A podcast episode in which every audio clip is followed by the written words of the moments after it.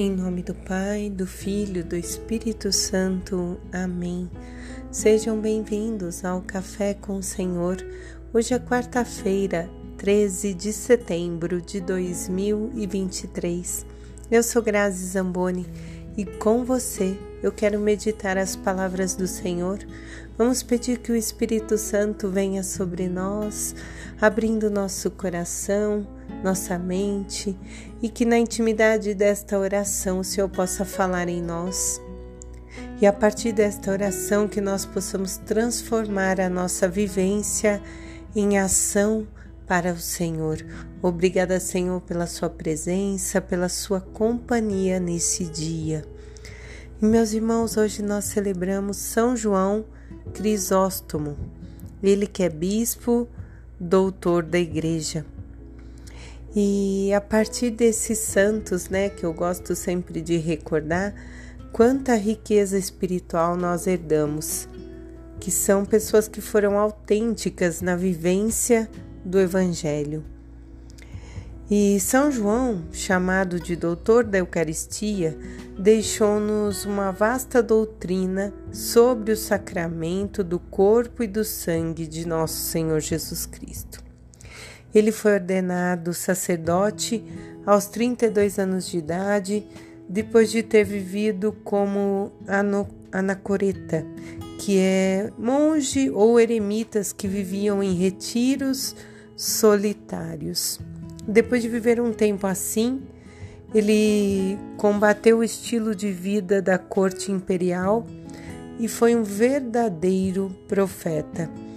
Os que amam a Cristo sabem buscar o que é essencial, dizia São João. Demos graças por quem nos é exemplo de uma fé tão pura. E tem uma frase muito bonita que ele diz assim: próprio do amor é estar sempre inquieto, em atividade. E quem aquieta muito, sinal é de que pouco ama. E eu gostei muito dessa frase porque eu sou uma pessoa muito inquieta. Me identifiquei aqui com ela.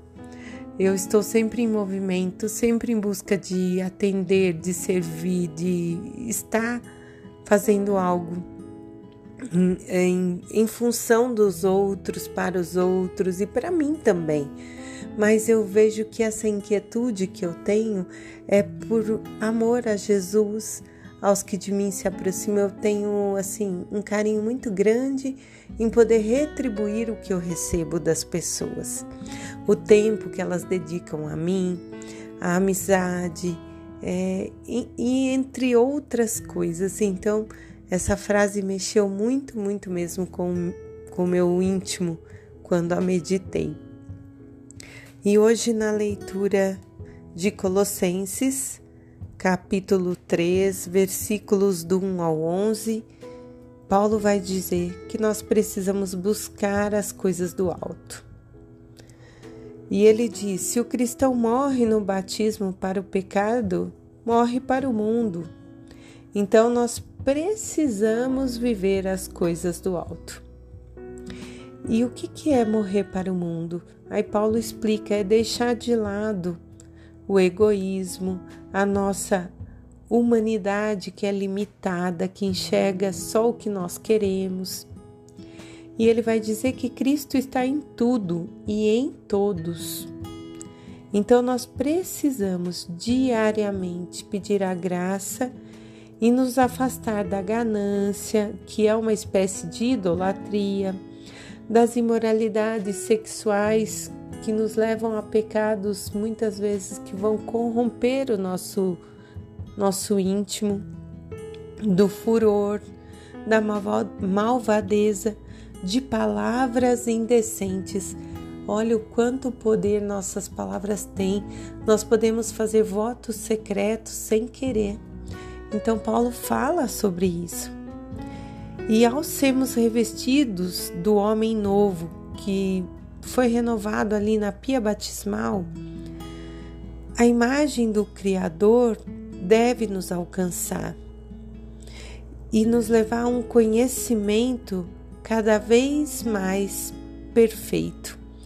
E eu termino essa, esse parágrafo, né, da, da meditação com as palavras do próprio Paulo, que vai dizer: quando nós buscamos essa perfeição, aí não se faz mais distinção entre o grego, o judeu, o circunciso, o incircunciso, o escravo livre, porque agora o que conta é Cristo, que é tudo e está em todos.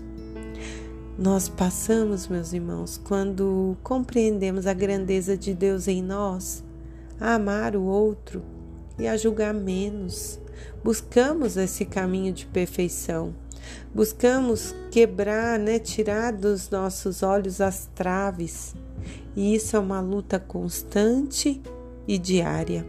O Salmo cento e quarenta e quatro vai nos dizer que o Senhor é muito bom para com todos, que o, o reino é todo dele e é para sempre. E também o poder dele se estende de geração em geração. Reconhecer a bondade do Senhor, porque se não fosse por essa bondade, nós não seríamos dignos da herança que Ele nos promete. E então Ele nos convida hoje a meditar o Evangelho de São Lucas, capítulo seis, versículos do vinte ao vinte e seis. E esse Evangelho inicia-se com Jesus levantando os olhos para seus discípulos e dizia: felizes os pobres, porque vosso é o reino do céu. Felizes os que passam fome, porque serão saciados. Felizes os que choram, porque há vez de rir. E é o, o sermão nesse início da bem-aventurança. Mas olha um pouquinho, a palavra é, é quase, se a gente não prestar atenção, está no início do Evangelho. Levantando os olhos, ele olhou para seus discípulos como ele olha para nós e fala da bem-aventurança, retrata ali várias realidades.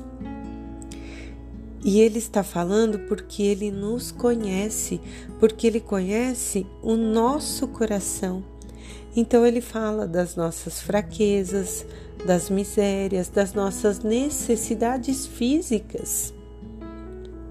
Mas também ele vai dizer das nossas potencialidades, porque ele diz bem-aventurados.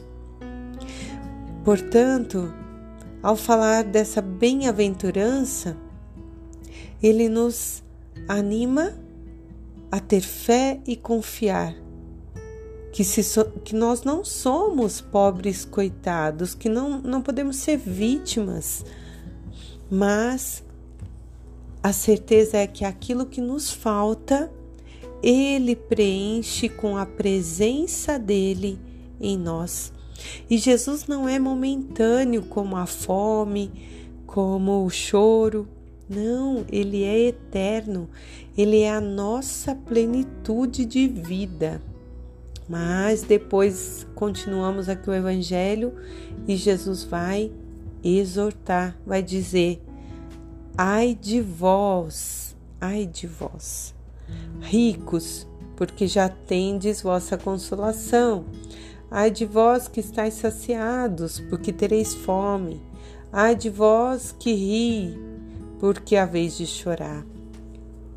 Mas é que Jesus também exorta porque os que são autossuficientes, os que são gananciosos, os egoístas, o que só vem a independência para si e não a nível incomum. Então ele nos convida a ter um olhar para o nosso coração, para que possamos ter uma verdadeira conversão. Esse evangelho ele fala com cada um. Ele está se dirigindo a mim, Grazi, a você que me, me ouve. Sabe, coloque seu nome e deixe ele falar no seu coração. E está nos convidando a essa mudança.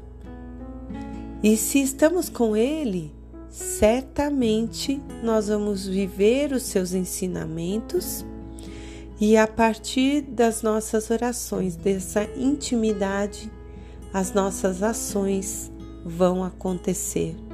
E se são de Cristo, sempre serão para bem-aventuranças. Em nome do Pai, do Filho e do Espírito Santo.